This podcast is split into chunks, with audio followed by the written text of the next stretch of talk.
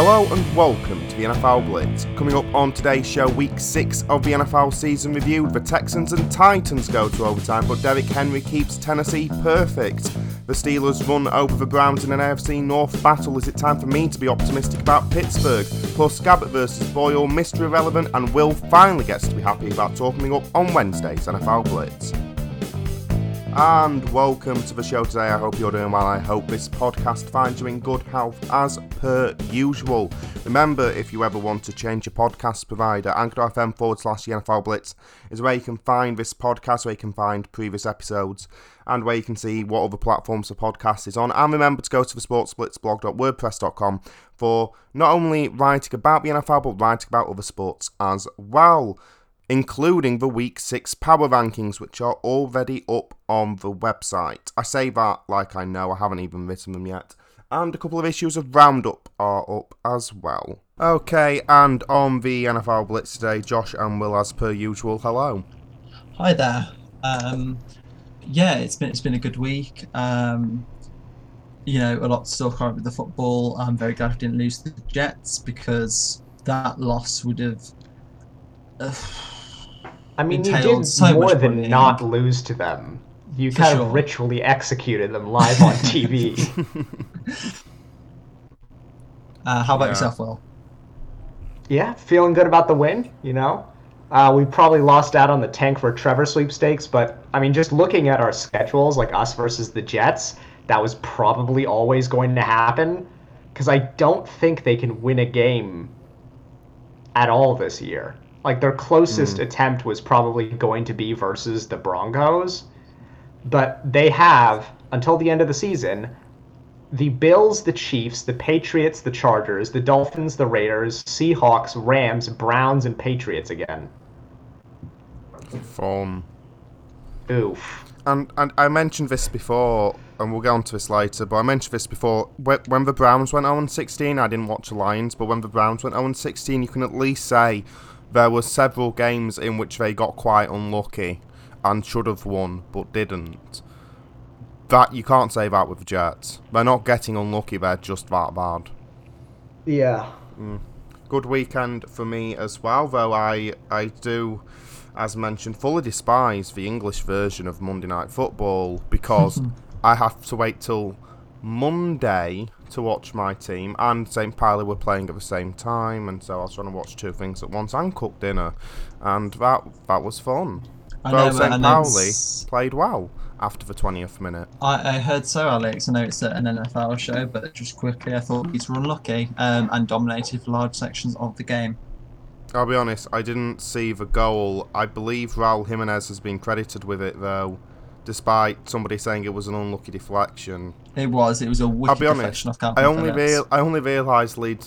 This is going to show me. This is going to paint me as a poor fan or a bad fan. But I only realised Leeds had conceded because I thought Harry off the Sports Blitz was responding to a comment about the Boo, Boo Bala goal at St. Pauli when I realised he was talking about Philip, Kalvin Phillips, and then noticed that Leeds were 1 0 down.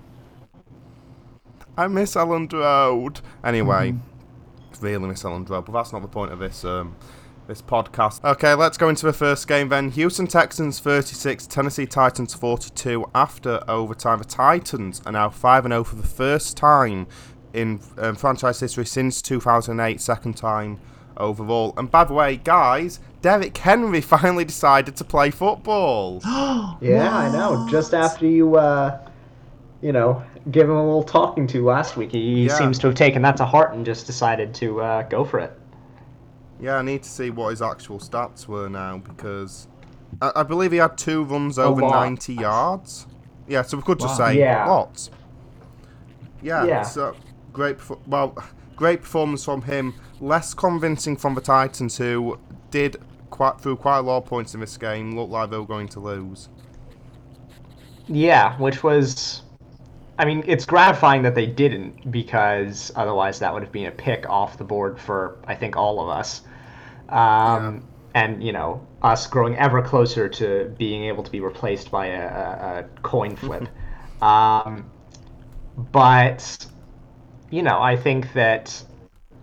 I think the Titans still have what it takes to win when they need to. this was the Texans, so it's a bit, mm, you know, it's a bit kind of worrying that they're losing. They're they almost lost them, but at the same time, you know, the Texans just lost Bill O'Brien, which may lead to a may have led to an increase in team morale. I think you guys were talking about it last week. Yeah. Yeah, about all I have to say about absolutely. The Texans, uh, Titans, sorry, 601 yards on 70 plays. Derrick Henry, 22 carries for 212 yards. Once you're getting into that 200 range, you've had one of the all-time games. That, by the way, 9.6 yards per carry, which is actually good. Oh wow. which yeah. is ridiculous. It is Yeah. quite ridiculous. Ryan Tannehill as well, 30 for 41, 364 yards, a passer rating of 122.4. Another great performance from him. It seems like, though, I, I think the big change in this game, I can't remember who he was, but one of the Titans' O line went off, and as soon as that happened, JJ Watt sort of started to be able to play. Deshaun Watson had a good game as well, pass rating of 138.9, 335 yards through the air. I, I think that, that this is the problem for the Texans is that barring them two players, they haven't really got anyone else. Uh, no, um, and I think, hmm, I don't know. You could say that about the Titans as well with regards to, to Henry and Tannehill. When obviously Henry had a fantastic Yeah. game, but uh, may okay, not quite to the same extent. But if those two aren't firing, then you have some of the same issues. Yeah, very true, but I, I would say they actually have other players. Like, like they physically have other players, whereas the Texans, not so much. Meanwhile, the decision at the end of the game, Houston up 36 29, having just scored a touchdown. Romeo Crennel decides to go for two, as opposed to taking the one to go up eight points. And they fail the two point conversion. By the way, inc- another more proof that the Texans don't have any players other than Deshaun Watson because that was a basic grabbing the end zone. He should have made it. Whoever it was catching. Was the decision to go for two bad? I think this this type of question always is worrying just because, you know, if it works obviously it was the correct decision. If it doesn't work obviously you're an idiot for making it. I think that this type of thing is almost always you know, just down to the coach in question. You know, he decided that it was better to try and put the game out of reach right then and there rather than uh, you know, going for uh, something that might extend into overtime, which it did regardless. But you know, Yeah. I think that it is almost always, yeah, no, it's it's a really difficult call to make. And you know, if we were on the field, who's to say we would have made a different call in general? I mean, I think it is fair to say, the more I thought about it, you're at the two yard line with that. And you've got Deshaun Watson at quarterback. Deshaun Watson is one of the best quarterbacks in the league. He can execute a, a two yard play. If they convert that, they go nine points up. The game is over because, you know, well, with a minute and change remaining, you're, not going to be able to march down the field and then get the onside kick and then get into field goal range. But at the point where you miss it, you really leave yourself open to Derrick Henry. The issue for me is that the Texans' defense is bad, and Romeo Crennel knows it's bad. And so I, I, I don't think it's the best play call ever, but I do understand it. I, I think they just went for the wrong play. I think they should have actually motioned. They should have done a quarterback run. To be honest. Yeah, I mean, you know, maybe they should have given it to David Johnson. Yeah. I mean, I am somewhat sympathetic to Titans as well because they have a lot of um, injured players, but good teams win ugly. I keep saying this. Um, this was an ugly win. It was one where their star players were able to perform well. So I, was going to say hopefully they keep progressing, but actually, ha- after what happened with COVID, though they've c- been found mostly innocent, I- I'm more talking about the player attitude. Mm-hmm. And the fact that who of who they're playing next week, I actually don't want them to do well. Anyway, the Houston Texans are one and five. They're third in the AFC South and host the Green Bay Packers next week. The Tennessee Titans are five and over. They're first in the AFC South and host the Steelers. Kansas City Chiefs 27, Buffalo Bills 17. The first of the Monday Night Football games, the one I was actually able to watch, which was quite nice. And Chiefs a much needed bounce back win. Um, absolutely. Um, this was a better performance from Patrick Mahomes.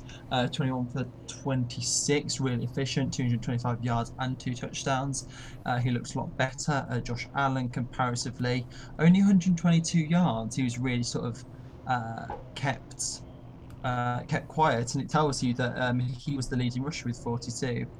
Um, yeah, a really vital win for the Chiefs. We said last time out that they really needed a win. Um, they're five and one now, and they look a lot better um, for sure. And this is an important win against a very good opposition. The Bills have been fantastic this season. Um, so yeah, a lot to be positive about from the Chiefs side.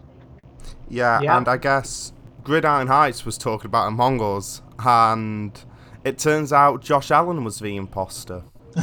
Ah, okay, I wouldn't go that far. I mean, look, he was still he wasn't having a great game, but at the same time, the rain did not make this easy on anyone. You know, this was this this was defined by teams stepping away from what they normally do.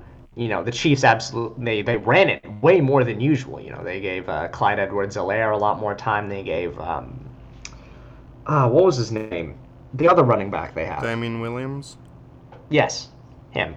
Uh, they were giving him a lot more time, and just in general, you know, I think that this was a game that was much different from how these teams would normally like to play it. You know, I think that Josh Allen is a good quarterback, and obviously had some bad misses, some inaccurate throws today that really cost his team.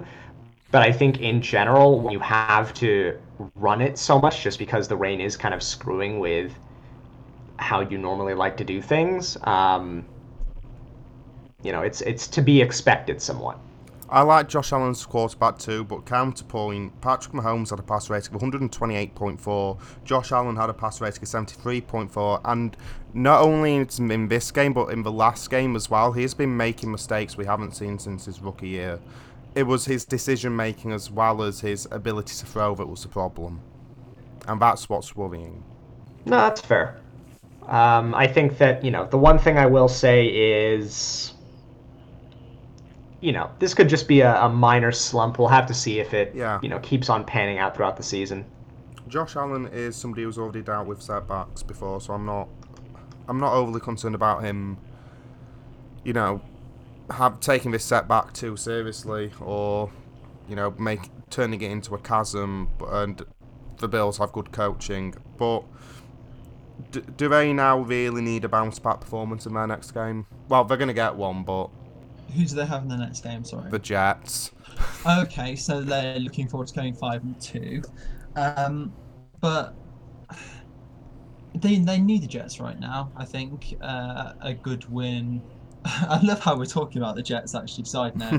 just like oh yeah, they need a good win. Yeah, they're facing the Jets. It's it's so offhand, but um, it's they do need it. At the end of the day, they are a still a formidable side, and if you're going five and two and looking to push on, it's the perfect game to, to get a bounce back result on. And Christmas in October for the Bills. Adam Gase has not been fired.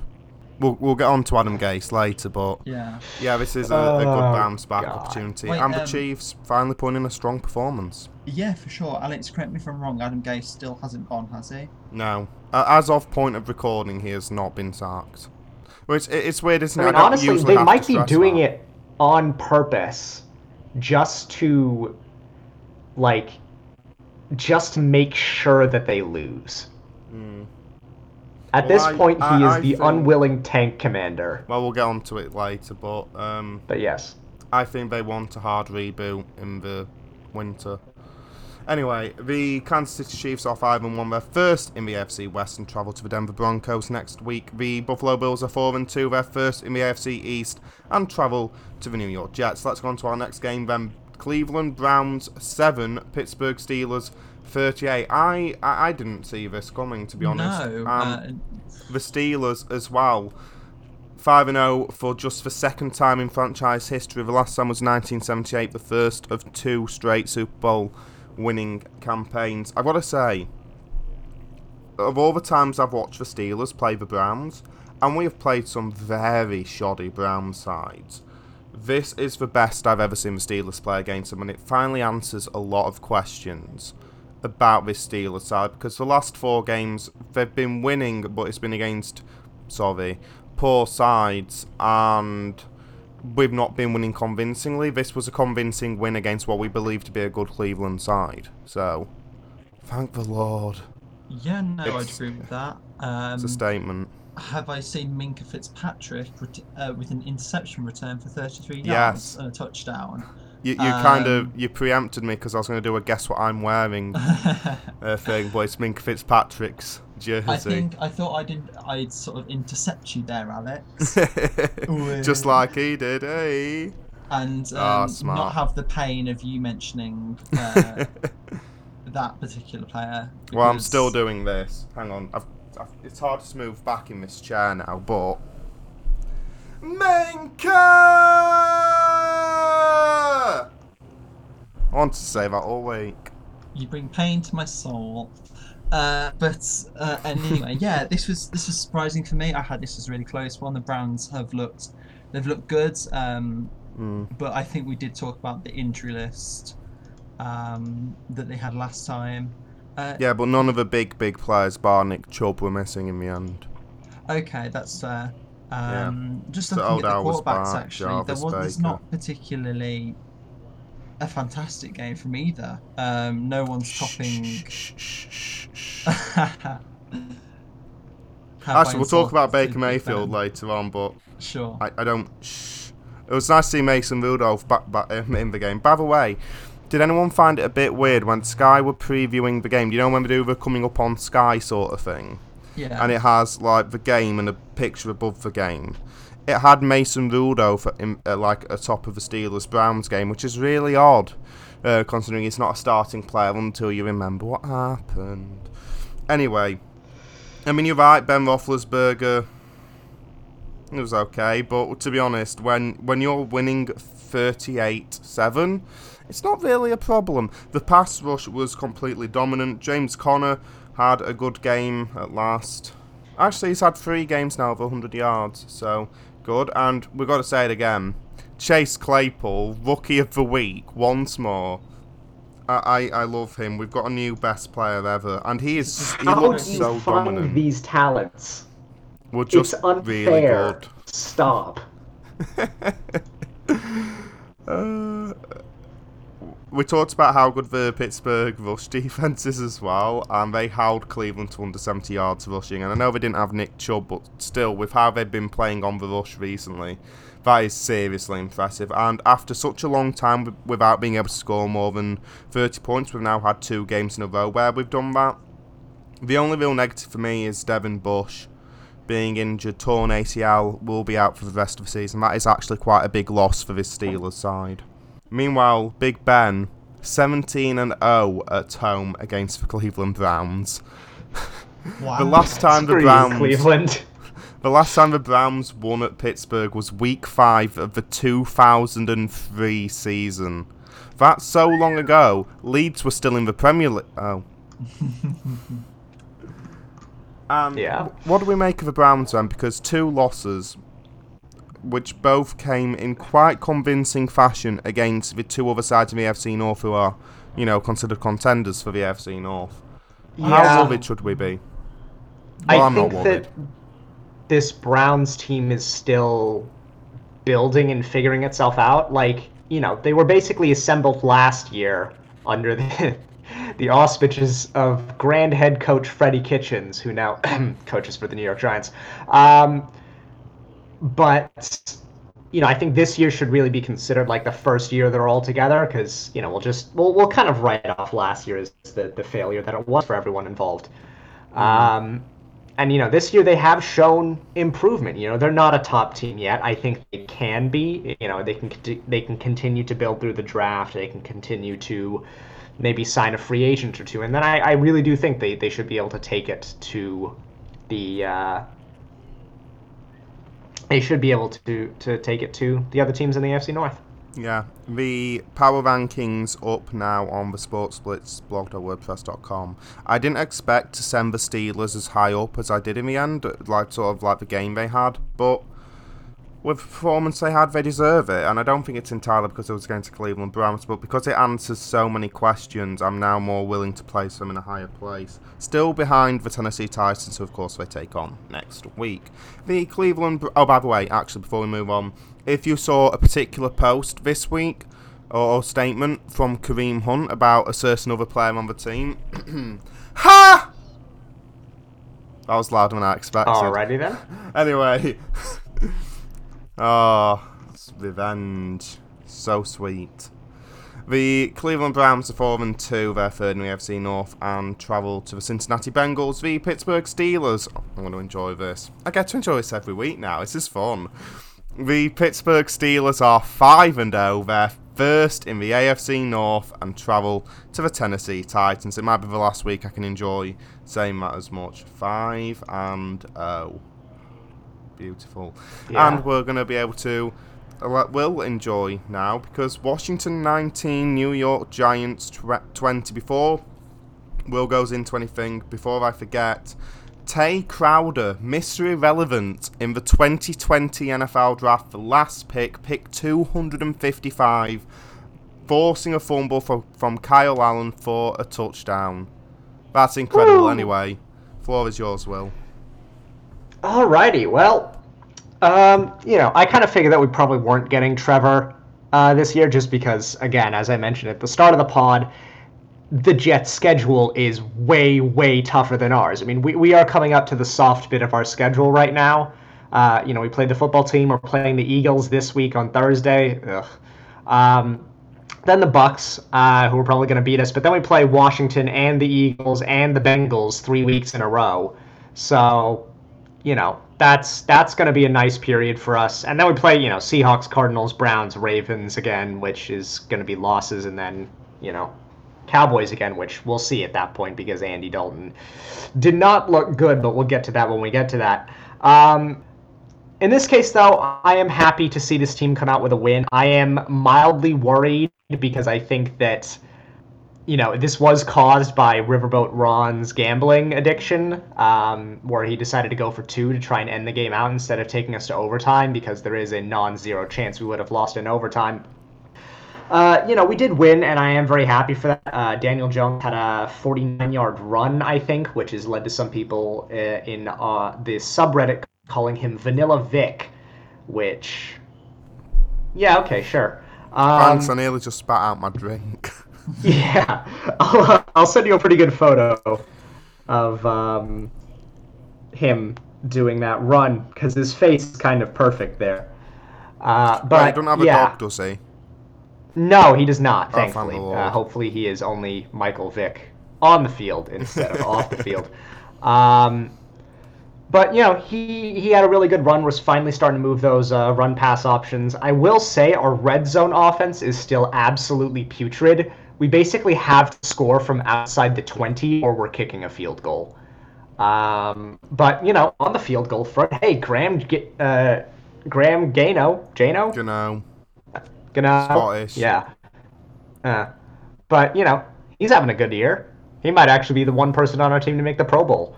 Um, other than that, the kind of usual stuff. Our wide receiver core outside of Slayton is absolutely putrid. I mean, Golden Taint's not getting anywhere, and Sterling Shepard would be good, but he's also injured all of the time, so you know he's never on the field. Yeah, I mean that's about all I got on this front. Uh, you know, congratulations, we won. Oh, and uh, Matt Peart was in at uh, left tackle instead of Andrew Thomas, which makes me hope that we can transition Andrew Thomas to right tackle and keep Matt Peart in at left tackle because uh, Fleming, who is our right tackle now, really is not doing the job. You know, it might happen after the bye week we see Fleming get benched for uh, Andrew Thomas, but we'll see from there. Yeah, by the way, I forgot to mention the Steelers review that uh, Baker Mayfield was benched for Case Keenum. I don't know why I completely forgot to mention that, but also funny. It was a correct call by Kevin Stefanski. Anyway, there was something else I was going to mention. I forgot what it was because Vanilla Vick sort of took my memory instead. Again, look at the chat, Alex. I sent a pretty good photo of Daniel Jones's face where he just kind of looks like he's crying all of the time. He's like, ah. now that is what we call a Manning face, right there. Yeah. Uh, he really That's is it. Eli Manning's heir. Yeah, absolutely. anyway, because I completely blanked on what it was. Oh, um, Riley Dixon, the punter, was seen um, throwing passes in warm up, which was quite weird. Don't know what that was about. Did they didn't try a? Oh no, I do remember. They didn't try a fake punt, did they? Uh, I don't think so. We did last week, but I got called back for an illegal shift, which was really Hmm. Anyway, irritating. watch that um, because the beat writers for the New York um, Giants were saying he actually looked quite impressive throwing the football. Also means you don't have to play Colt McCoy for worst comes to the worst. How nice it is of Riverboat Ron to save us from a from NFC East overtime. That's something yeah, no, no, that is that is wants. correct.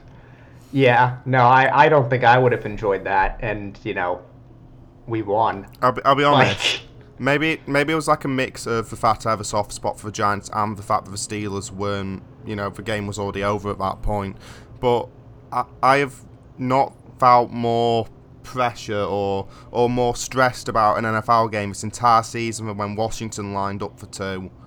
I started to feel Yeah. feelings and and I, I, I have an option where I can make the str- screen of my laptop go instantly like very dim to the point where you can't see it, Ah, which I think yeah. is the someone just walked on, in on me watching something I shouldn't be button. Uh, allows you you to get that a immediately. lot, Alex? I, I don't know what other use it has. I don't know. I, I think I'm guessing it's if you're in a public area and you're like filling out credit card details and you assume someone's looking over your shoulder or something. That's the only thing I can think it's useful for. if there is one thing that we've taken from the game is that the New York Giants are still in the playoff hunt, baby. Woo! But anyway, as when Holy Washington lined up for two, I had to use it because I, I, I couldn't watch. I really didn't want to watch. I muted it. I turned the screen off and waited, and then saw Kyle Allen falling backwards. So I was like, "They've done it!" and cheered. Almost as much as I have all weekend, but not as much as I have all weekend because uh, a certain team won the Challenge Cup. Anyway, that's the. Let's have a third sport we've mentioned. The Washington Didn't you football lose team. to the Wolves yesterday?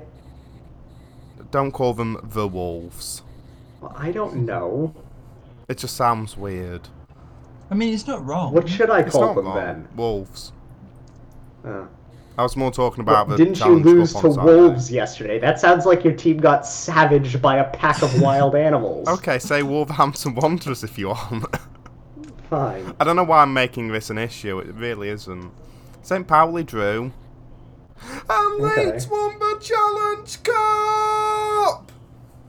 The Washington football team are one and five, uh, fourth in the NFC East, fourth in the NFC East, and host Dallas. The New York Giants are one and five, They're third in the NFC East, and travel to the Philadelphia Eagles on the Thursday night football. Let's get into this game then. New York Jets nil, Miami Dolphins 24. Whew, this episode of the NFL Blitz is brought to you by the New York Jets. This time we do want you to focus on the butt thing. Yeah. Hey, it was the buttception. The buttception. I mean, we'll let Josh get on to talking about the game because it was a really good game for the Dolphins, but the, the buttception, that was amazing. That's like Jermaine Kearse in Super Bowl 49. That's, Uh, oh, incredible. Yeah. Anyway, Josh. Uh, yeah, the buttception was immaculate. Um, No, no, It was. no, No, no, it was. no. Yes, only one. was. No, only one. There are two plays that can be described as immaculate, and that is Jerome Harris and Antonio Brown would get to you. extending all over the goal line. okay. Um, semantics aside, um, this was a strange and weird and wonderful game. Um, uh, we looked uh, defensively solid. Um, Xavier Howard and Byron Jones look uh, fantastic on that defense. In- in all fairness. especially. Yeah, go, go. Jets. Yeah, but um, at the same time, there was no howlers. They look Yeah, no, that's fair. Um, it's a good game to have to sort of build that momentum, and uh, we looked really good. Um, I was a bit Fitzpatrick was weird for me. Um, he started the game really well, Uh, we had uh, touchdown to Smythe and Preston Williams. Preston Williams has really impressed me this season. He's been fantastic alongside DeVante Parker. Um, but I mean, Adam Shaheen as well. He was uh, fantastic, should I say, uh, leading in receptions for the Dolphins in this game, touchdown as well. But Fitzpatrick seemed to, to wane weirdly in the second half. Um, he had two interceptions. There was that buttception, which was wacky and weird and just a bit bizarre. Um, and he was picked off again. But he could have been Hmm. picked four times in this game by Mike Canton, maybe maybe another another one. He, he got to the point in the third and fourth quarter where everything he was throwing was either risky or poorly placed.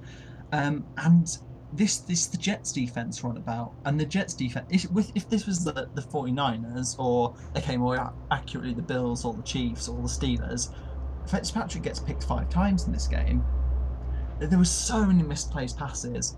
Um, and I'm also almost not surprised. I mean, I was very happy to see Tua come on um, get some of his first snaps. Um, it maybe was slightly too soon for me, but he looked he looked strong. He looked competent. Um, he wasn't afraid to hold on to the ball. Um, his second snap he took, he ran right into his own end zone for a completion. Um, he got his first down. He looked really sharp. Some really really accurate throws, but he sort of took the danger away a little bit by putting Tua on because Fitzpatrick was all over the place. Um, I don't know if any of you guys saw the game, but um, I'm not sure what was going on in his head. Really, it looked it looked odd. But no, overall, going on the positives, it's a good win. We didn't lose to the Jets. It was our first shutout since 2013, I think. Hmm. Um, so yeah, really happy um, and delighted to see Tua get some uh, some snaps.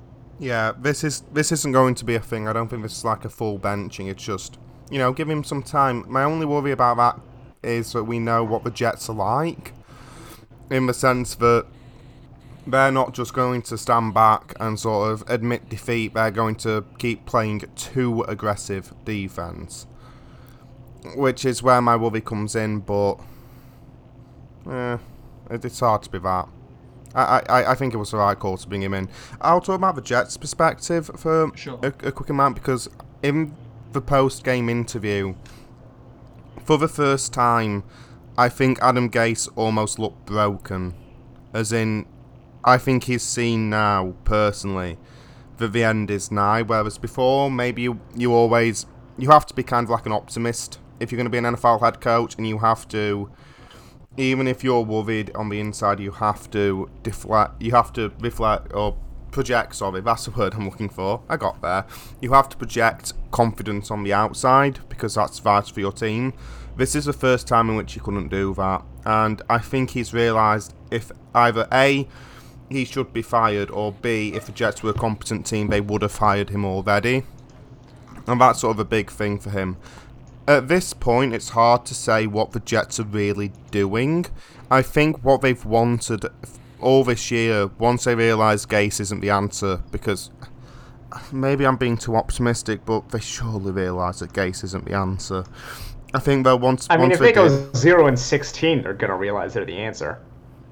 Yeah, but I think if I think what they're trying to do is is wait until the off season because it apparently, according to an article in the Athletic, they have quite a, the Johnson family have quite a reputation for firing, and it, it would warn off any um, any good head coaches from going there.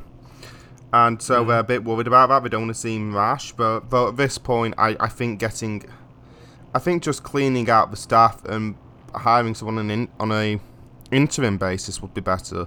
Despite the fact there's no one really there with the Jets currently to take over, there's just anything else would be preferable at this point. And I think Gase has realised that.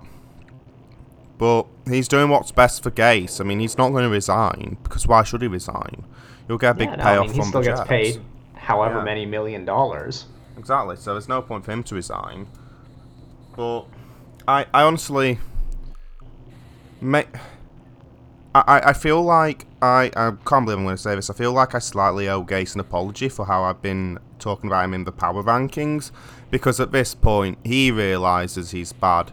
The Jets realize that he's bad. He realizes he should be sacked. This is all on ownership. Yeah. No, I mean the fact that they haven't pulled the trigger is. I Yeah. mean the fact that he still had a job after last year was ridiculous. But you know, it's It's something at least. But you know, If Sam Darnold Yeah. doesn't make it as a quarterback in the NFL, it is purely the fault of Jets ownership for letting him rot under Adam Gase for too long. yeah, no, exactly. And you know, Yeah. it is my great hope one day that he joins like the Pittsburgh Steelers or uh, just a good organization, and you know takes over when Ben dies and you know leads you guys to success. Because What he needs, what Sam Darnold needs, is the sort of talent he had back at USC. So when he was at um, USC, he had um, he had great wide receivers like I don't know, pull one out of thin air, Juju Smith-Schuster. yeah, you know, That'd be nice. yeah, that'd always be nice. Yeah, But yeah. but going think back one to of the, the funniest Dolphins- stories- Oh, go on. Oh no, I was gonna say one of the funniest stories that came out of that was apparently uh, their def- one of their defensive tackles, Steve McClendon, was traded at the end of Yes. the uh, Jets Dolphins game, and to to the Bucks, and just packed up his car and drove to Tampa Bay. He's like, I'm not, I'm not like. Apparently, they were like close to being on the bus when he left, and he's like, all right, I'm out. I might get a Super Bowl. Did he? Uh, it, it's all like you know when you get sacked from a company you're planning to resign from anywhere you go. I'm really disappointed to be leaving, and you know, of try and be somber, and then you leave and you go, yes. Yeah, no. Sort of immediately Just imagine Bruce door. Arians being like, "All right, like when when can you get down to the facility? I've been outside for a couple hours already. Can you guys let me in?" so when you're gonna get here? Uh, yeah, Uh, just look out your I'm your. here. Just he's standing right outside the window. Jesus Christ! Oh, jeez. Okay. Scared me. Anyway, I tell you what, this will scare Jets fans. The New York Jets are 0 and 6. They're fourth in the AFC East and host the Buffalo Bills. The Miami Dolphins are 3 and 3. They're second in the AFC East, which yes means they're above the New England Patriots Let's go. and have a bye week. Do we think they can make the playoffs? Or Um, are we being a bit too? Because I don't want to set expectations too high. Not that we can, but I don't want to like set expectations too high, like walk before you can run, sort of thing. But I think that's fair. Um, at the end of the day, this is a side who started quite poorly. Mm. Um, yeah, the defense is looking better and not quite as brittle. Uh, but we're a couple of key losing a couple. If we lose Xavier Howard, if we lose Byron Jones again, um, if we lose DeVante Parker, Preston Williams, you Mhm. know, all of a sudden that's the side losing its really key elements. Our run game isn't nearly Yeah. as good as we thought it was going to be. I remember Alex Will, we said in the preview that this season, uh, this Miami run game is going to be a lot better this season because of Matt Breida, etc. But it hasn't been. Um, So, and we've look, we've had looked fantastic in yeah, we lose some of those players. We, we aren't anymore. I, I think, like you say, walk before you can run. See if who gets injured, who doesn't. Let's have this conversation again in um, five weeks. Yeah, absolutely. Chicago Bears 23, Carolina Panthers 16. The Bears have gone 3 0 on the road for the first time since 2007. Was it se- six? 2006, which I believe was the year after they made the Super Bowl. Uh, possibly. It was a good performance though by the Bears, and I think what this has shown the last few weeks is that their defense is finally back. And credit to Chuck Pagano for actually being able to turn what was last year a middling Bears defense that was suffering from lo- loss of Vic Fangio. Sorry, Vic Fangio. Sure. Well, suffering from the loss of Vic Fangio um, into the defense they are again now, which is quite dominant. Um, they didn't even require a good a good performance on offense. They they were good enough. I, I know that Teddy Bridgewater isn't the best quarterback in the league, but 50.4 passer rating I don't think is inflective on his ability. Normally, it's just how well the Bears defense played. Five Fair. and one. Um, yeah, this is a weird one. I think did we predict Carolina? I think we did. Um, no, I think we all said Bears. Oh, okay. Um, surprising, not gonna lie, but uh, this bear side is. I think we said earlier in, in earlier podcasts during the season that this is possibly the weakest uh, four and zero or five and one side. I forget when we said it, out of the ones who are left, but they're doing themselves justice. Like I say, this defense is strong, um, and Nick Foles isn't doing too badly. Um, how long do you reckon they can sustain this for? I I don't know. The issue is is that we it was offensively speaking at least it was an ugly win for the Bears. And again, we, this is the point where you distinguish between being able to win ugly, like the Chiefs have, or like the Titans have, and only being able to win ugly, which seems to be the Bears' method. Like there is a not, a not completely far away alternate universe in which the Bears are either two and three or one and four. Oh, sorry, Sure. t- two and four, or maybe three and three, and no one would bat an eyelid. That wouldn't be them performing below their stage. That would just be, yeah, I guess. I get that, yeah. Even with uh, Nick Foles, who had a bad game, uh, quarterback rating wise, uh, he he got most of his passes off. I believe he went fourteen for twenty. So, I guess that's fine. But the issue is as well, they seem really dependent on Allen Robinson, and he only had one catch, and I, I worry about them when they can't get Allen Robinson open. So, I still I can't remember where I put them in the power rankings. I put them I put them sixth actually, but that could change quite quickly. That's about right, probably. Uh, like you say, uh, a couple of results either way, and they, they do not plummet, but Mm. Um, part me still thinks that this bear, this bear side is uh, they're not quite good for their five and one, are they? No. Though they do have the best red zone defense in the league, Wow, which is actually quite nice. yeah. The, the defense is one of the best in the league. The offense are really suspect. But yeah, questions about the Bears still. But five and one, you'll absolutely take, and even better as we'll get into. Well, we'll do it now. The Chicago Bears are five and one. They're first in the NFC North. First. Wow. Whew. And they are going to be taking on the Rams next week away on the Monday Night Football. The Carolina Panthers are 3 and 3. They're third in the NFC South. And they will be travelling to the New Orleans Saints. Anyway, Atlanta Falcons 40, Minnesota Vikings 23. This episode of NFL Blitz is also brought to you by the City of Atlanta. If it's not one team collapsing, it's the other. Um, what happened here? Because we said Minnesota, didn't we? I think we all did, yeah. Um, Atlanta and just that played better. It did help that Julio Jones was back. Ah, which okay, explains a that lot. Explains a lot, yeah. Yeah. Um, I thought this was a, a landslide that's supposed to choke, and admittedly, the only quarter they lost was the final one, um, which is not surprising. They seem to do quite poorly in the latter half of games. However, fantastic. Matt Ryan, 30 for 40, 371 yards, and four touchdowns, is one of the better performances this weekend, which Yeah. is not something I thought I'd be saying.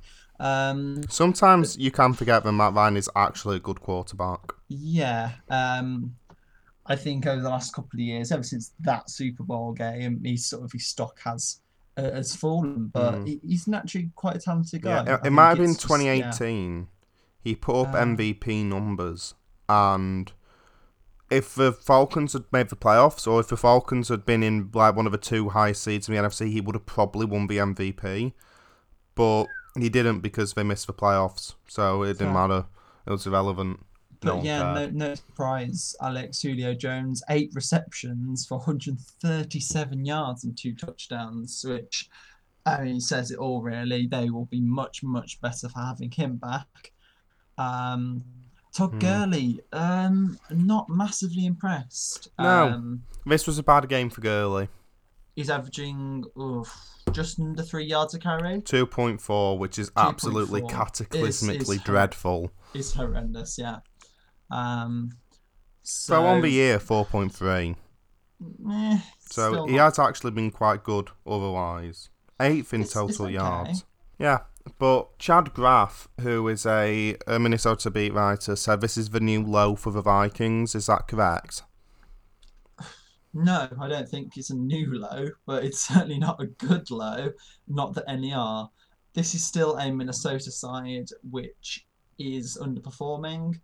Um, Yeah. I thought they were getting better in recent weeks, and they have been to a certain extent, but this this just sort of put them a little bit back to, to square one. It seems to me, Alex, I don't know if you'll agree, it's it's one step forward, two steps back with this. this Yeah, side this absolutely.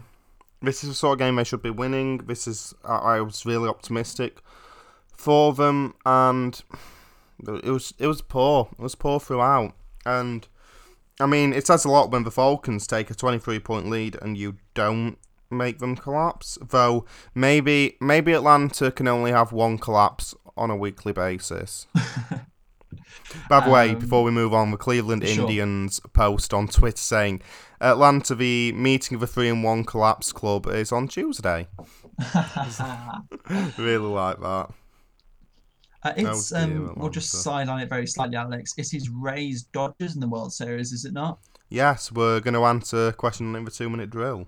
Okay, fair enough. I should have told you, but Uh, If that's I didn't. What are you going to do about it? okay, moving swiftly on. yeah, it's it's at this point we have found we've we found that there is nothing else to talk about in the game between the Falcons and Vikings. I, I don't know what um, Kurt Cousins. I was going to say Kurt Warner then. I don't know what Kirk Cousins' stats were, but I'm going to guess Um, not great. Uh, uh, not particularly. We have 24 for 36, Yeah, it's not 343 great. yards, which is not the yardage itself is not bad, but he's got as many touchdowns as interceptions with three apiece. Alexander Mattison, the player who we praised so much last week, 26 yards off 10 carries, 2.6 yards per carry. which again is horrific. Um, Um, uh, actually, correct me if you know, wrong, actually- Alex, sorry. Sorry, oh, go on. Yeah, you- Um, first. Kirk Cousins and his interceptions. He must be on double figures for interceptions now, I think so, yeah. which Yeah, I think so. is pretty horrific. Let Let's me have just have a look. Um, yeah, ten interceptions. So he's ranked thirty second in the league. There's 32 starting quarterbacks, Whoa. just for anyone who doesn't know. um, But by the way, just what makes that even worse, the Mattison one, is that his longest run was a 16 yard run. Which means if you take that out, it's nine carries for 10 yards. wow, that's Nine, ten. Those are not numbers you want to be seeing. They? No. Uh, I'll be a bit positive though. Justin Jefferson is still looking really good. Nine receptions, 166 yards. You might remember they traded Stefon Diggs for the 22nd pick in the draft, which they used on Jefferson. And Jefferson has 537 yards through the first um, six games That's of the year, which is fifth best in the league, and I think just slightly better than Stefon Diggs. So it, it really Wow. was a win-win trade. Fair. Yeah. The Atlanta Falcons are 1 and 5, they're fourth in the NFC South, and host Detroit next week. The Minnesota Vikings are 1 and 5, they're fourth in the NFC North, and they have a bye. Here we go. Arizona Cardinals 38, Dallas Cowboys 10, and I've only got one question for you, Josh. How about them Cowboys? Thank you, Stephen A. Smith. Uh, Oh, I love that. Every Very- week, every week I see the Cowboys lose, I immediately go to Stephen A's Twitter because it's always perfect. This was. Uh, I'll let you take away, Alex, because uh, I have. Wow, just wow. yeah, go for it. brain malfunction. Indeed. What? Uh, That's what the Cowboys do to you. in the off season, the first thing I want to mention in the off season, Dallas Cowboys had two players up for contract extension, but they really needed to make sure we're extended. One of them was Dak Prescott. One of them was Ezekiel Elliott. And they said, we can only really extend one person, and we're going to have to struggle with the other one. They, they made the wrong decision on who to They- extend because Ezekiel Elliott, simply put, has been absolutely awful this year. Uh, It's yeah, getting to the he point where you can't even excuse it as a blip. He had another fumble in this game. That's five fumbles on the year. No other running back has three. Uh, mean- yeah, Alex. Um, just seeing him and his counterparts in this game. So we're comparing Ezekiel Elliott and Kenyan Drake. Uh, Drake, former Dolphin, of course. Um, another former Dolphin going and performing well on another side. Uh, Ezekiel Elliott is 12 carries for 49 yards, which I'm not sure of the maths, but it's not great um, for sure. And then Kenyan Drake, 20 carries for 164 yards and two touchdowns. Um, Zeke shouldn't have been given that new contract. Um, and obviously, it was Andy Dalton this game, but uh, Dak's been doing well this season, sort of uh, quietly doing well. If you think of this Dallas side is not as performing well, so yeah, your thoughts. Yeah, I, I, I think Dak Prescott. It's quite clear now. I know it's a small sample size, but for me, it's clear that Dak Prescott offers more than just good quarterbacking. He quite clearly is a team leader who knows how to get everyone else going on that team. Andy Dalton isn't a bad quarterback, uh, despite his performance. And I, think that's what was missing was just that extra boost that Dak Prescott can maybe provide personality wise. Cowboys now 15 giveaways in the NFL, 84 points for they've allowed off turnovers, which is the most in the NFL through six games since at least the year 2000. I mean, defensively, defensively speaking, and defensively because they've been a bit care um, carefree, sorry, with the, the, the ball as noted with Kenyan, uh, Kenyan Drake, Ezekiel Elliott struggles, and with Andy Dalton struggles. This defense might go down as one of the all-time worst in the history of the NFL, and I liked CeeDee wow. Lamb as a player. Sure. CeeDee Lamb was is a is a good player. He was a good draft pick. He had a reasonable game today, but they really should not have drafted him. I don't care if he turns out to be the second coming of Michael Irvin which is what they're trying for with making him wear the number 88, even though he didn't want to. That You can't win Super Bowls without a defense. No, Offense defense, wins games, defense wins defense championships, wins and this defense yeah. is costing them everything.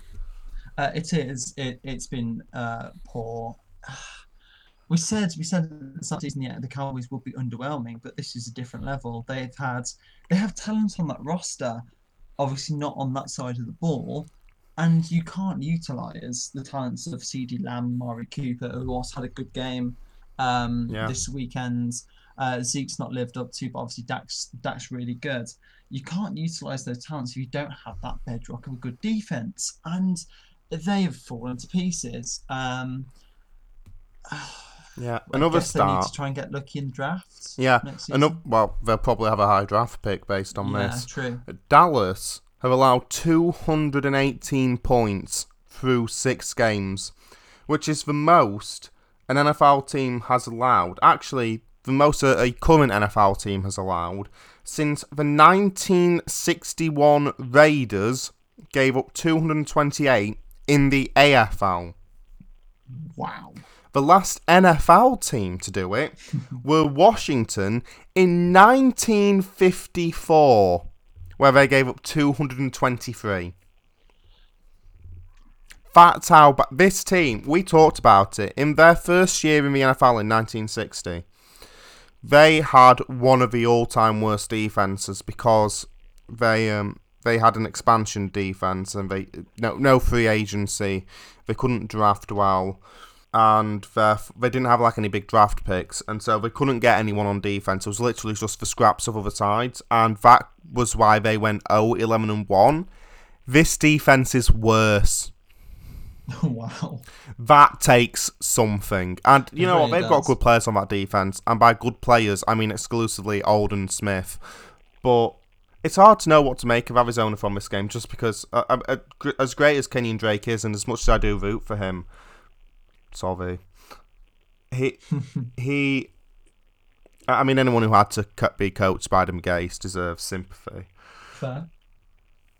It, it, it's just impossible to make anything off this game because um it is um if you, so I'm, still impressive. you only beat what's uh, in front of you. Yeah, you're correct there. Um, slightly for Kyler Murray. I mean, nine for twenty-four. That's not.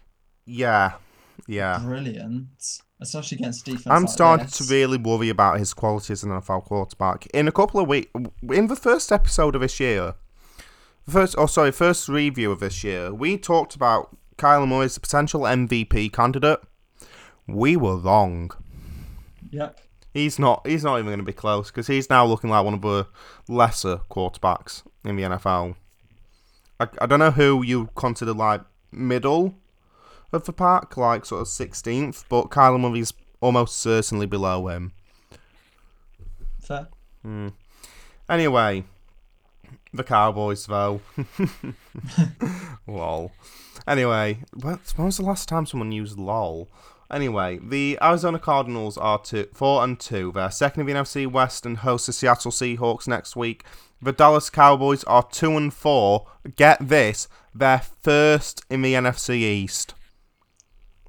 I, I don't know anymore. I've got no answers. They travel to Washington next week.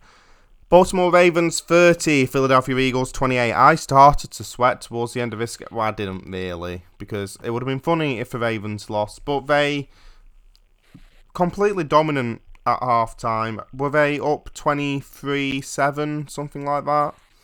And then completely let it collapse in that second half, where the offense couldn't get going, the defense looked hopeless. This is.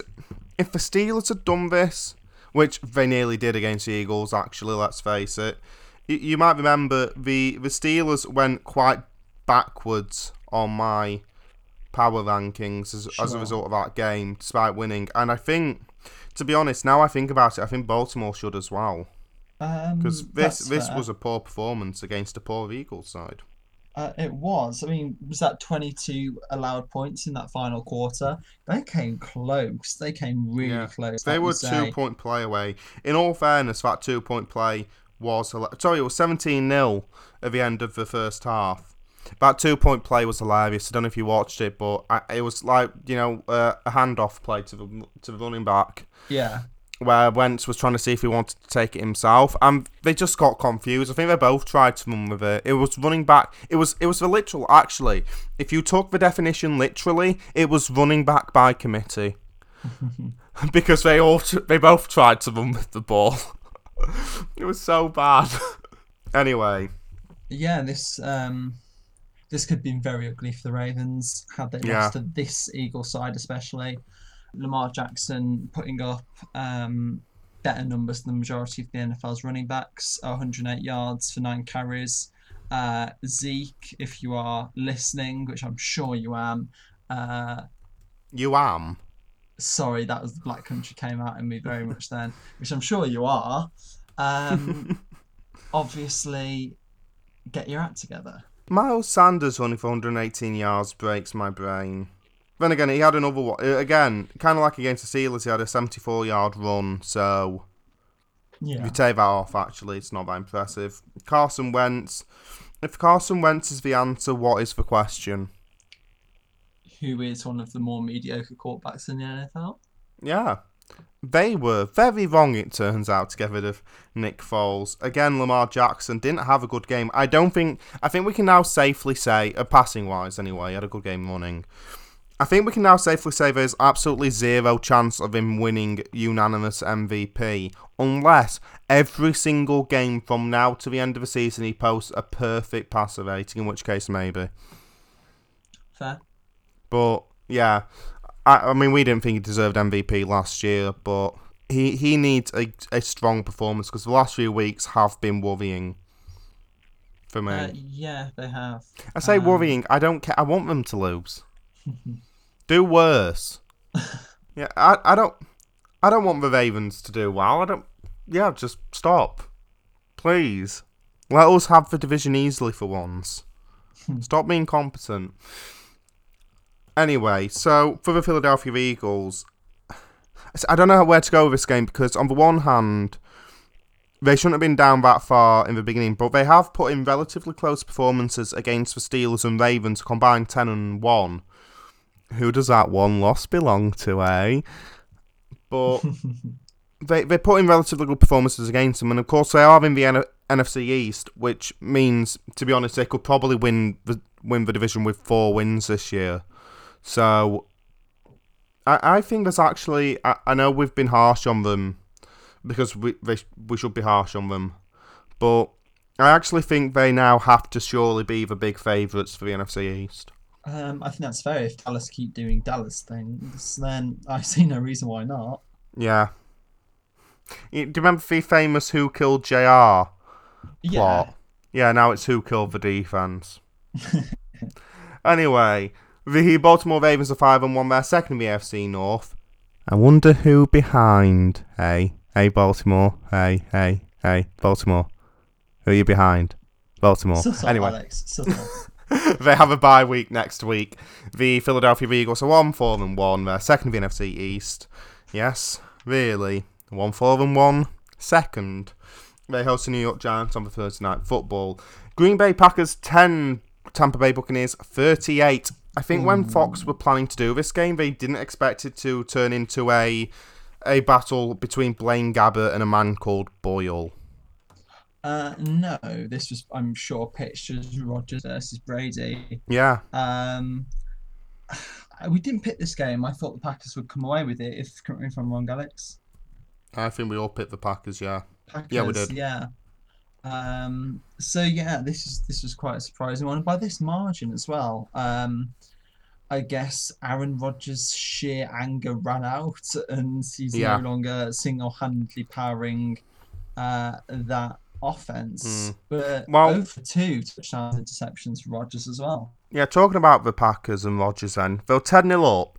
Then they have the pick six. Was that the decisive point in the game?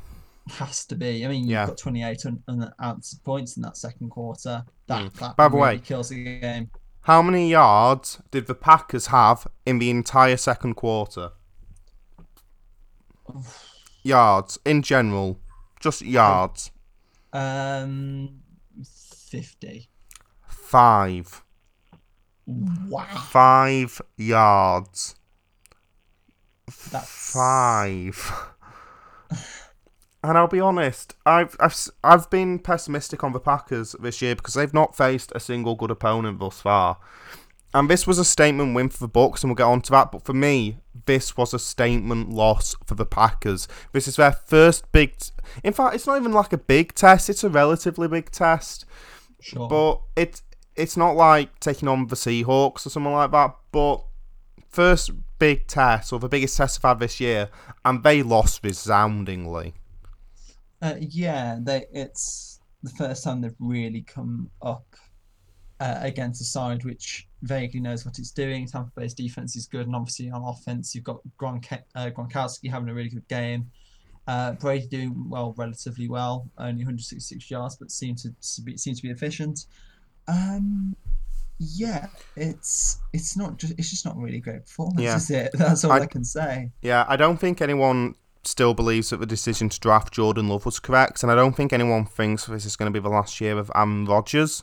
But he looked scrambled. He looked Yeah. dreadful. This is every negative thing that we've seen out of Aaron Rodgers, and for how consistent and how brilliant he is, this was just appalling. It was. I mean, you, you've really hit the nail on the head there. Mm, And meanwhile, for Tampa, because they were the victors, great performance from Tom Brady. He's finally connecting with Rob Gronkowski. I think it's their first touchdown connection in Tampa colours. Um, lots of reasons to be optimistic, especially with their division. They should now be the firm favourites for the NFC South. I think that's fair. Um, yeah, so they're they're four and two above the New Orleans side, which is fairly poor, Mm. and obviously you've got Carolina and Atlanta below them. Yeah, Uh, So- they- they- um, I think we were talking earlier, uh, Alex, this season about Brady sort of not misfiring, but having a vaguely slow start, and he seems to be sort of coming coming back to the Tom Brady we know. yeah. Um, By the way, uh, yeah, uh, it's gonna. It's obviously gonna be hard when you've been in one system for twenty years to suddenly switch. for sure. So I, I get that. Aaron Rodgers passer rating thirty five point four. Wow. To get to put that into perspective, that's worse than Blaine Gabbert, who of course was in this game later on. So that's great. The Green Bay Packers are four and one. They're second in the NFC North and travel to the Houston Texans next week. I don't know why I was going to say Rockets. No, just no. That'd be interesting. Who would be the best quarterback on that Rockets side? Uh, I'm going with me. Russell Westbrook. I, He can score by himself. He can assist. He can probably do defense. I'm trying to turn a triple double into an NFL equivalent, but you know he can do everything. It's great. Or James Harden, but I'm mostly focused on that wonderful beard. Anyway, the Tampa Bay Buccaneers are four and two, They're first in the NFC South, and travel to Las Vegas on the Sunday night football.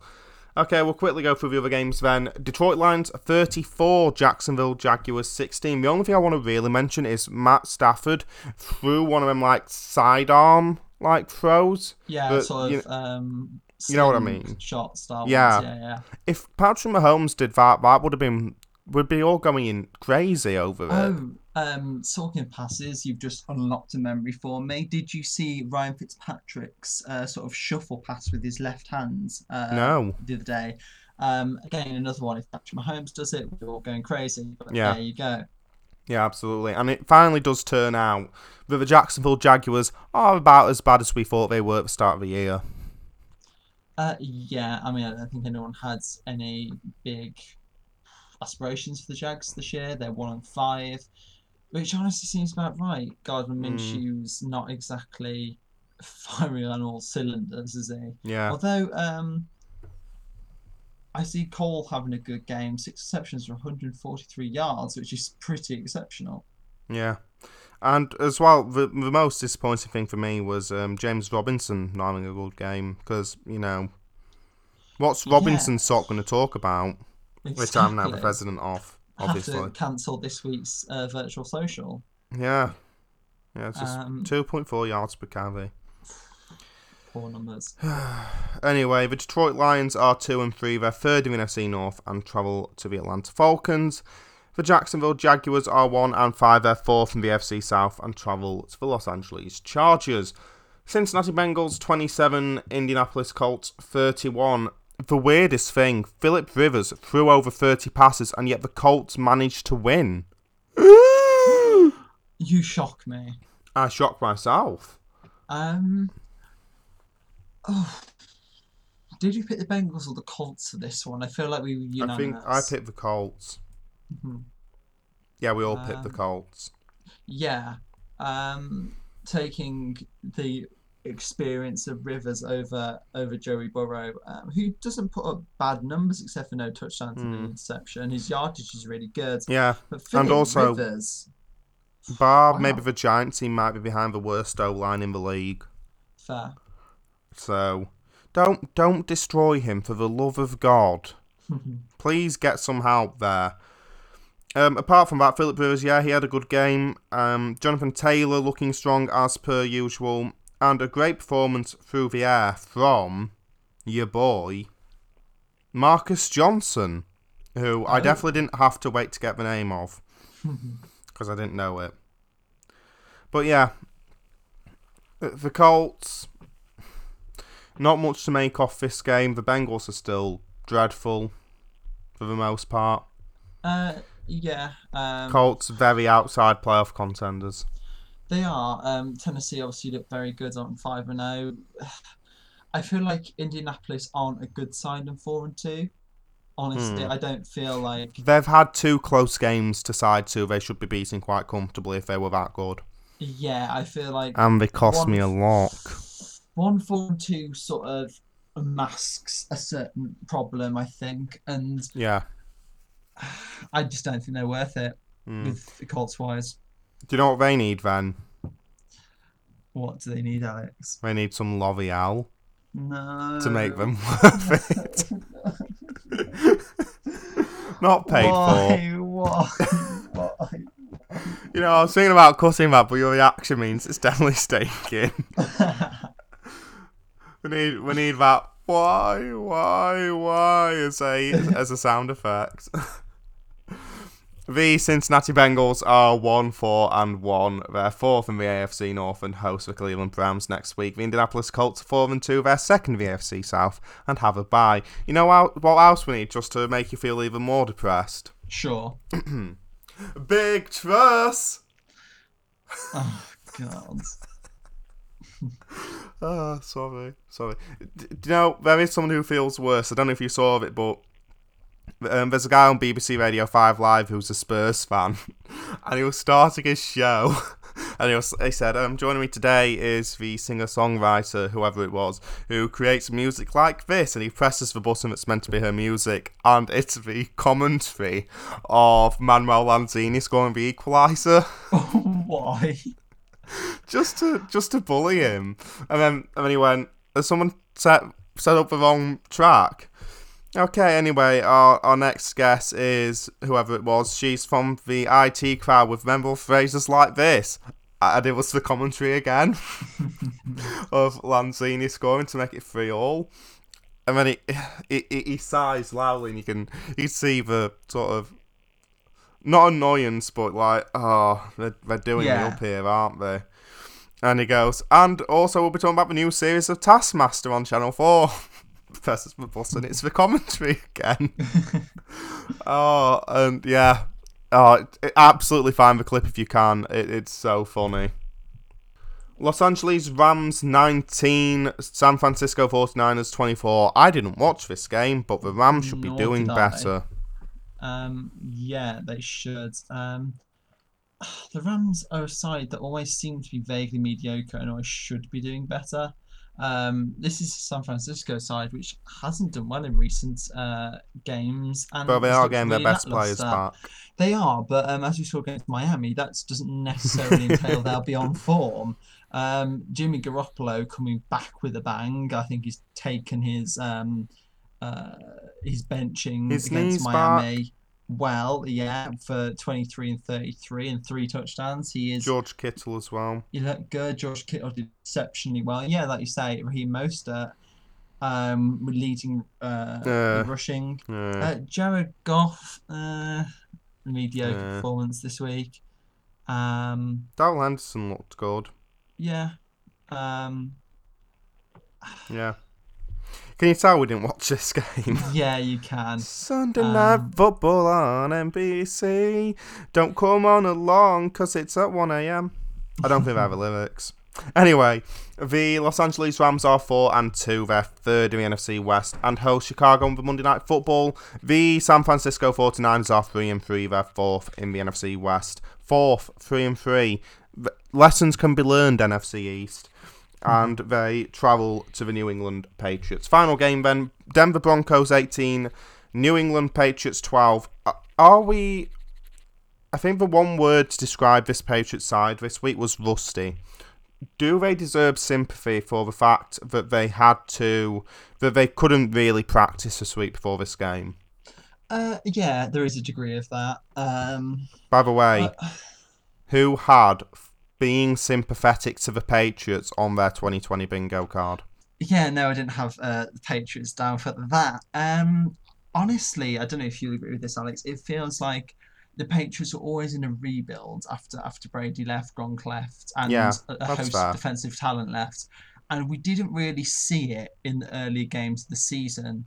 Um, Hmm. Cam Newton had done well, and uh, the Patriots had ground out some wins and looked vaguely competent. But I think we're sort of seeing now a bit more of of, of a truth about this Patriots side, which is they are in rebuild, and Yeah. they're not going to be the force that they have been for the best part of fifteen years. Mm. I th- I th- yeah, I think I don't think anyone's expectations with with them to do well no, this year. they, they, they weren't, and I think they vaguely exceeded those at the start of the season. Which point we Mm. were saying like, have we underestimated the size? Are we being too harsh on Bill Belichick? Like, look how well he's doing with that sort of uh, talent on his roster, but he can only do so much. Mm. Um, It sort of reminds me, There's only so uh, many times Julian Edelman can be quarterback and be the best one in the league, as he is.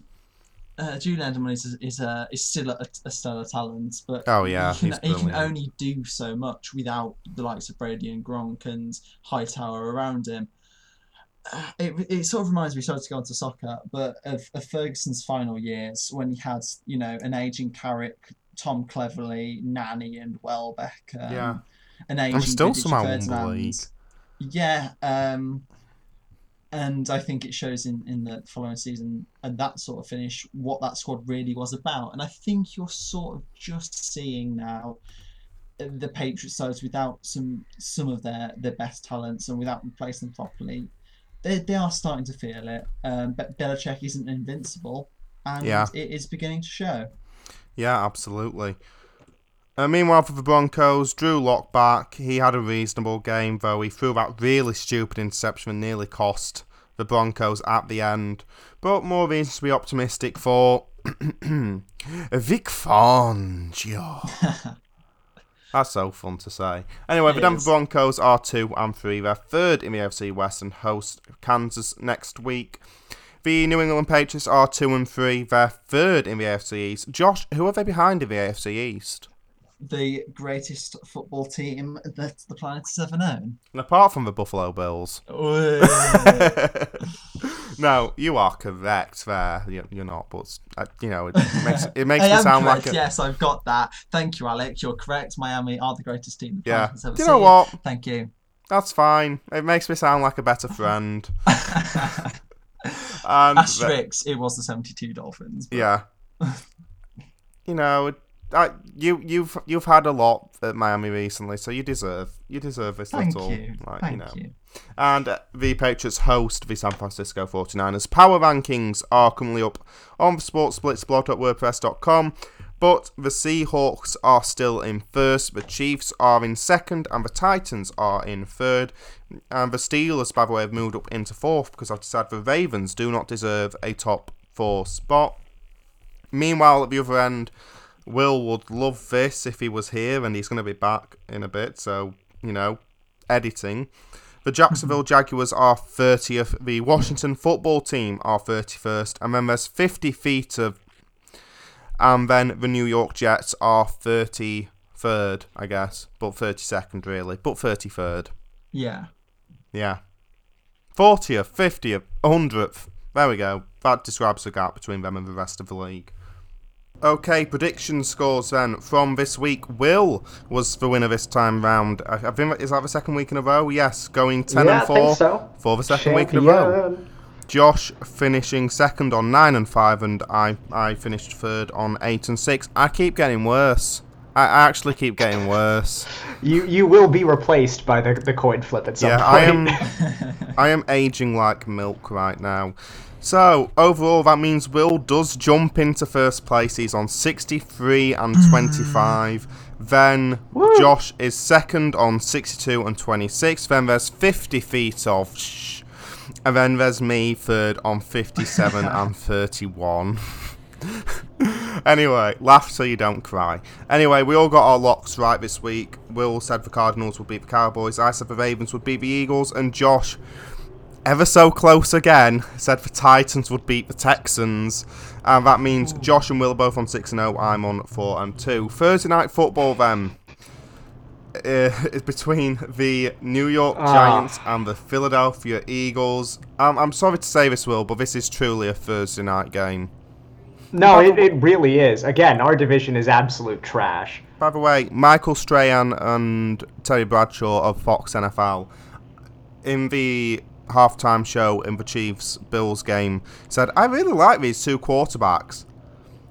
Huh? Do you? What? Do you really? Yeah, I Why? remember hearing that as well. That was some. Uh, yeah, that was some interesting uh, fluff they were. And like they really Trying to pass stressed it because I think they knew that no one would believe them. Yeah. Yeah. Weird. No, I, I don't know anyone who likes Kyle Allen, and if we're being honest, Daniel Jones is at a lot Kyle more uh, misses than hits. Kyle Allen, Carson Wentz, Carson Wentz.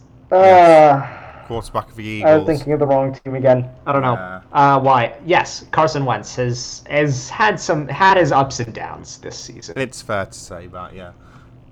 The Philadelphia Eagles, though, as we've mentioned, they, they played wa- very well in the second half against the Baltimore Ravens. I don't know who you more put the if you put the blame on the Ravens or give the credit to the Eagles, but they did play well to some extent. The Giants, obviously, coming off their first win of the season, it should be a close game. It uh, it it really should, and you know, I think that the game against the Ravens is probably a little mixture of both. I think the Eagles did play surprisingly well. I mean, they played surprisingly well against you guys the week before as well. Yeah, Um, so it will be interesting to see if they can pull out a you know statement win, I guess, by showing like, hey, we're not this bad if they beat the Giants. yeah. Um, And But yeah. means they're probably the key contenders or the main contenders again for the for the NFC East. oh gosh, what one four and one? Yeah, well, that'd be two, four, and one if they win. Yeah. Let's do some Oh. predicting then. The one and five New York Giants travel to the one, four, and one Philadelphia Eagles. With the way the Eagles played in the last two weeks, I'm taking an Eagles win. Yeah, I'm also going to the Eagles win on this one, but I will be happy to be wrong. I will also be happy to be wrong. Likewise, I kind of hope the Giants pull something out of the bag. I'm not a massive fan of the Eagles, but like you say, Alex, they've been playing reasonably well the last couple of weeks, so I have to side with them. Yeah. Anyway, thank you, Will, for coming on the NFL Blitz. Yep, always nice to be on. Anyway, let's go on to the two minute drill then. One word to describe the Jets not firing Adam Gase. What? Idiotic. English Monday Night Football or American Monday Night Football? I wrote this question before Leeds played on Monday Night Football, so I'm not being bitter, but American Monday Night Football. Yeah, I'm not a fan of it myself. Um, But I prefer the weekends. I prefer Yeah. Friday night football to Monday night for sure. Uh, soccer I don't like. Friday Night Football either. God, it's Saturday. No it's pleasing some people, is that. um, but no, I would agree with you. And the NFL on Monday night is much better. Yes, and what is the best of the NFL theme tunes? Da da da da da da da da. Boom boom. Da da da da da da da da. The Monday Night Football theme. I didn't know. I do like that one. Um, I think special mention to uh, the Sky Sports one actually, which uh, is not the best. But... No, you can't be the new one's good uh, no, the uh, the one from like a couple of years back. Yeah, uh, that's NFL on Fox. Oh, okay. Well, we'll They go with that one. Then, yeah. Oh. In fact, if you look if you look closely at that old intro, there's a part where it shows the Fox Sports logo, and I don't think it was meant to, oh, fairs. because it's also the Fox Sport ro- um, American Football robots. Anyway, early prediction for the winners of the Champions League. Ooh. Um, obviously United. Uh, no. Uh, look, uh, Bayern Munich is still stellar. Yeah, Bayern Munich. Um, I think Bayern Munich are there. Liverpool will be close again, signing for Thiago. No, fantastic. No, they won't. Yes, they will. No, Virgil van Dijk. Oh, so yeah, no. They will not be close. I am. I didn't even factor that. I'm still getting used to it. A Liverpool without Virgil Van Dijk. To Yeah. honest with you. Um, Get Daniel uh, Agger back, he'll be right.